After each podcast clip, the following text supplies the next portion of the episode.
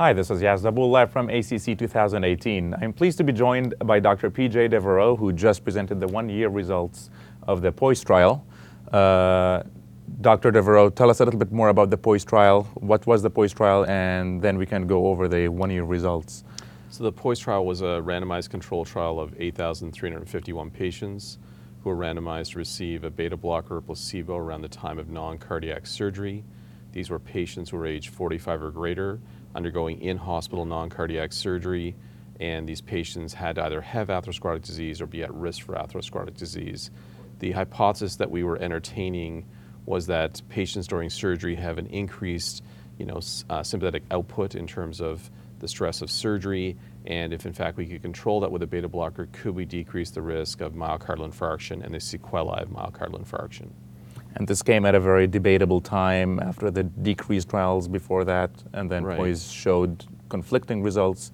Uh, so if you can go back in time to the initial POISE results. So we, the original trial and the main results are for 30-day outcomes. And at 30 days, what the POISE trial demonstrated was that perioperative beta blockade did have a benefit in that it decreased the risk of myocardial infarction, did that by about a third. However, we demonstrated an increased risk of mortality and an increase in the risk of stroke. The mortality um, was demonstrated that uh, it increased in patients who had sepsis and infection with the possibility that the beta blockade kept heart rates down, delayed recognition, but also too, if patients became septic and hypotensive and were on a beta blocker, likely making it more difficult to manage the sepsis, and we saw the increased risk of mortality. Those were the 30-day results.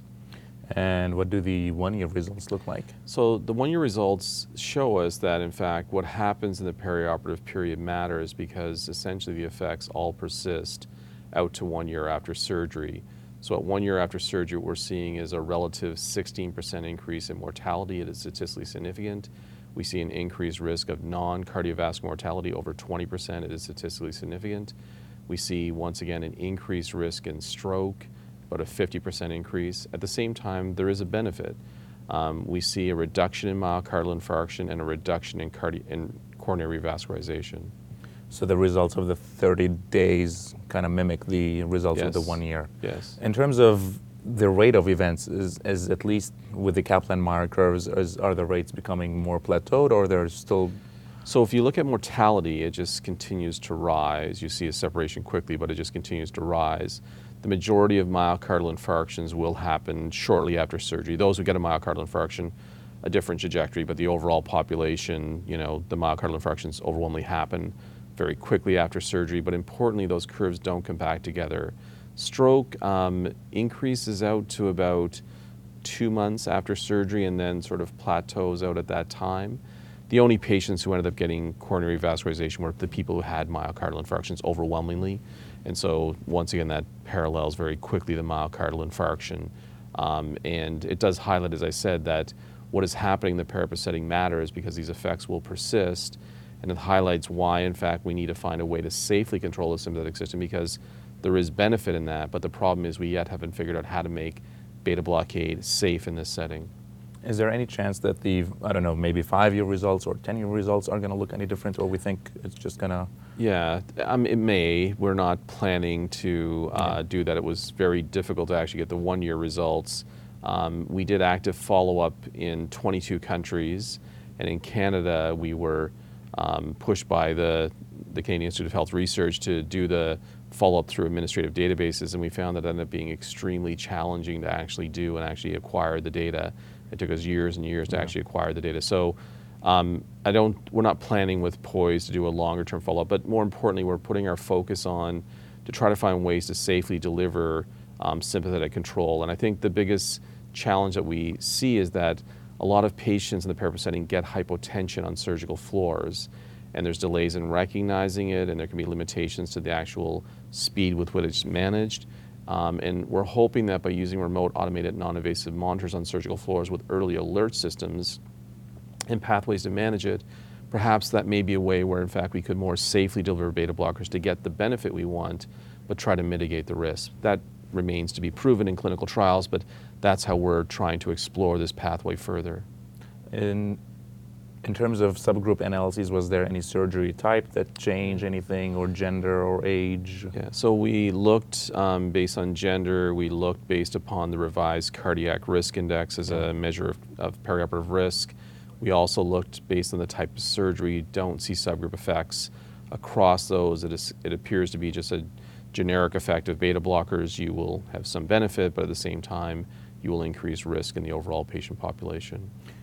Is there any reason to suspect that this is a metoprolol effect as opposed to a class effect? Yeah. Um, well, I mean, one thing is we certainly did use a higher dose of a beta blocker. We used metoprolol CR, long-acting metoprolol.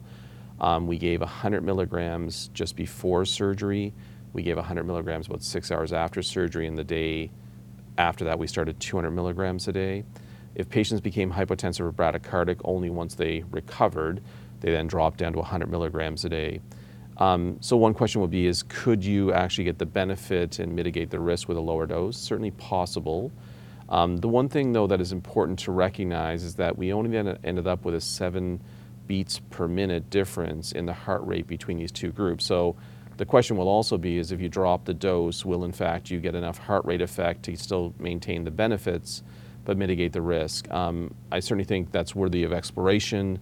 Um, but I, I don't think it's the dose in terms of whether or not another beta blocker may be more advantageous. It's possible.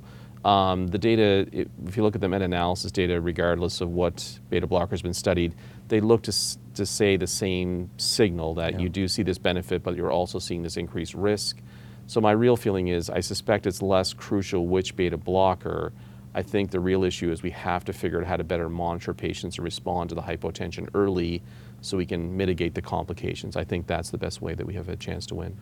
And in conclusion, do you think this is the end of uh, peri-op beta blockers for non-cardiac surgeries? Yeah, I'm, well, I hope that uh, we're going to be able to find a way to get this benefit and mitigate the risk. So I hope it's not the end of it. Okay. Um, that being said, I think at the moment we haven't proven how to do it safely. But as I said, I hold out hope that with different monitoring strategies, we can deliver it safely. Okay, well, thank you so much for sharing the results uh, of the one-year outcomes of the POISE trial, and thank you all for watching us live from ACC 2018.